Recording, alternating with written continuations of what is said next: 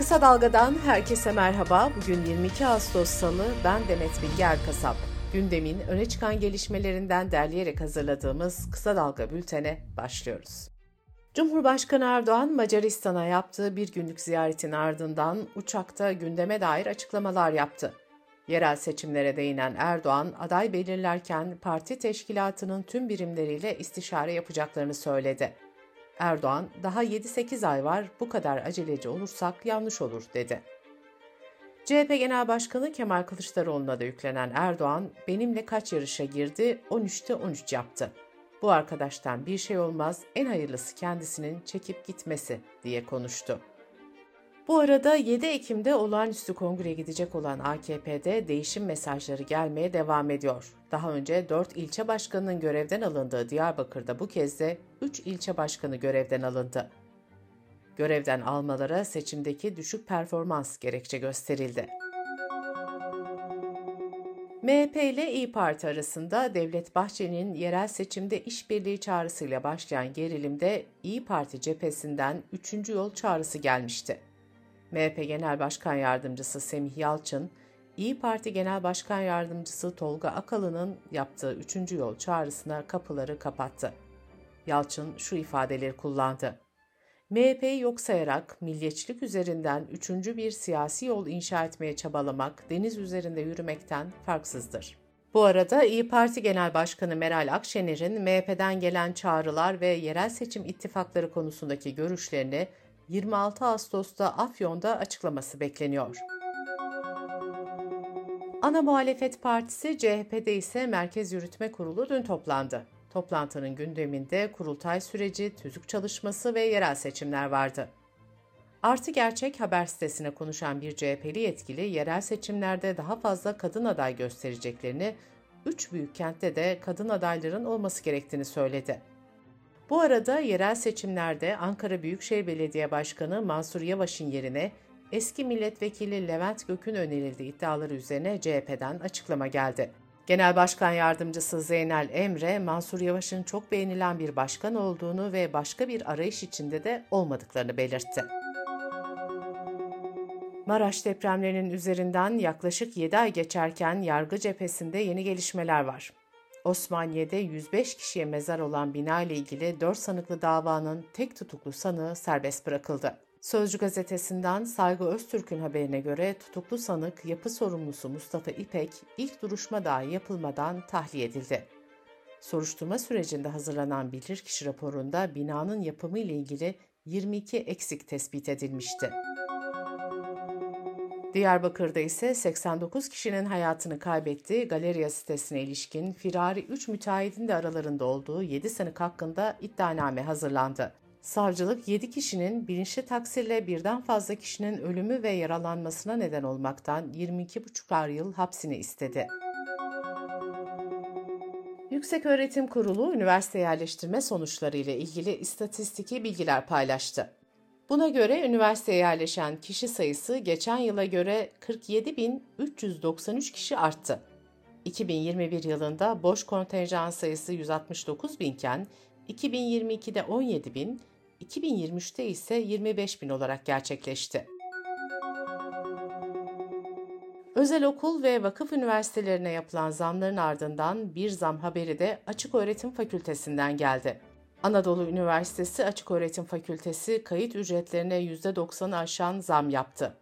2023-2024 öğretim yılında dönemli kayıt ücretleri 1180 lira ile 2080 lira arasında değişiyor. Veteriner hekimler kendilerine yönelik şiddet olaylarını protesto etmek için bir günlük iş bıraktı. Veterinerler sağlıkta şiddet yasası kapsamına alınmayı talep etti.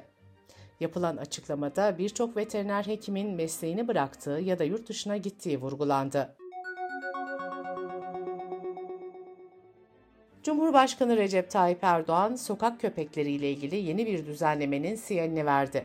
Sorunu çözerken Avrupa'daki uygulamaları hayata geçireceklerini söyleyen Erdoğan, yurttaşların da kendi köpeklerine sahip olmalarını istedi.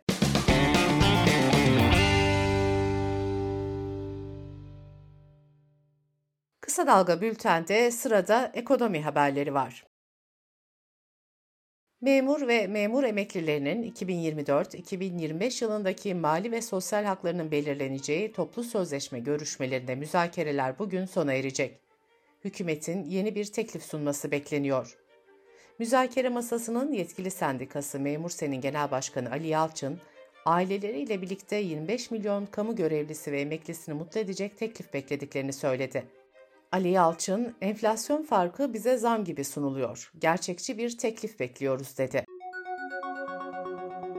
Cumhurbaşkanı Erdoğan da memura yapılacak zamları hatırlatarak emekli maaşlarına zam yapılacağının mesajını verdi. Erdoğan, memurlarımıza zamlar gelirken emeklilerimize hiçbir şeyin gelmemesi olacak şey değil, onları da memnun edecek adımları atacağız diye konuştu. Hayat pahalılığı ve yüksek enflasyon vatandaşı borçlanmaya yöneltirken borcunu ödeyemediği için icralık olanların sayısı da katlanarak artıyor. 1 Ocak-18 Ağustos arasında icra dairelerine gelen yeni dosya sayısı geçen yılın aynı dönemine göre %59 arttı ve 8 milyonu aştı. CHP milletvekili Ömer Fethi Gürer'in açıkladığı bilgilere göre yılbaşından bu yana tüketici kredileri %30 artarak 1,5 trilyona yaklaştı. Kredi kartı borç bakiyesi ise %94.4 oranında artarak 882 milyar liraya kadar çıktı.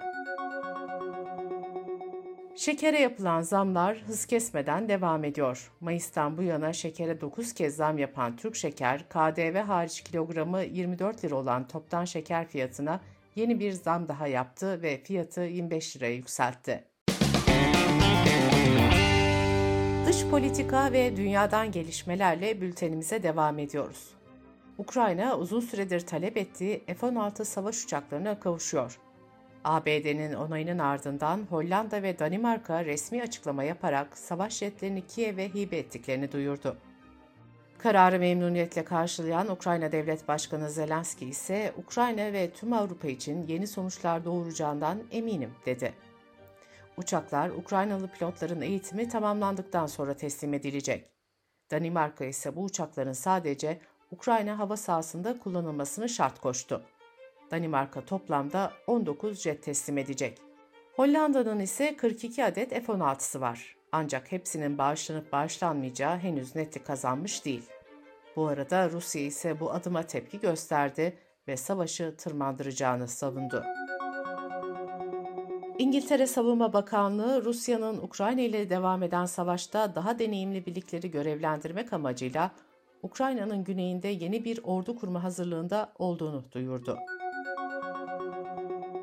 Fransa Cumhurbaşkanı Macron'un atadığı yeni Türkiye Büyükelçisi Isabella Dumont bu hafta Ankara'daki görevine başlayacak. Dumont, son 3 senedir Macron'un Avrupa ve Türkiye ile ilişkilerinden sorumlu danışmanı olarak görev yapıyordu. Diplomatik kaynaklara göre Ankara-Paris ilişkileri, ileriki dönemde ikili işbirliği, Türkiye-AB süreci ve bölgesel çatışmalar kapsamında yoğunluk gösterecek. Suudi Arabistan sınır koruması küçük silahlar ve patlayıcılar kullanarak yüzlerce Etiyopyalı göçmeni öldürmekle suçlandı. İnsan Hakları İzleme Örgütü göçmenlerin bilinçli olarak hedef alındığını ve yapılanların insanlığa karşı işlenmiş suç sayılabileceğini ifade etti. Ekvador'da pazar günü yapılan başkanlık seçimlerinde solcu lider Luisa González'in %33 oyla önde olduğu açıklandı. Daniel Noboa ise %24 oyla ikinci sırada yer aldı. Seçimleri önde bitiren iki aday 15 Ekim'deki ikinci turda yarışacak. Mevcut muhafazakar başbakan Lasso'nun görevden alınmamak için parlamentoyu feshetmesinin ardından ülkede erken seçim kararı alınmıştı. Seçime günler kala yolsuzluk karşıtı bir aday uyuşturucu çeteleri tarafından başından vurularak öldürülmüştü. Orta Amerika ülkesi Guatemala'da ise seçimleri solcu aday Bernardo Arevalo kazandı. Arevalo suç ve yolsuzlukla mücadele sözü vermişti.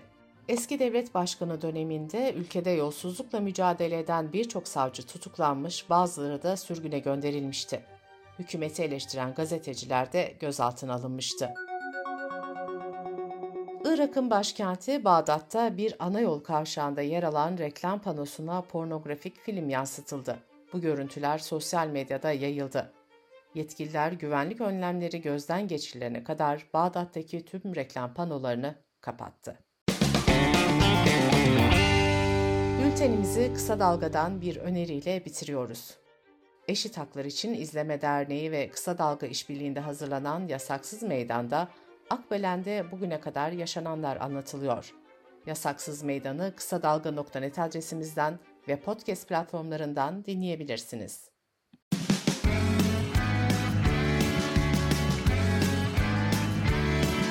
Kulağınız bizde olsun. Kısa Dalga Podcast.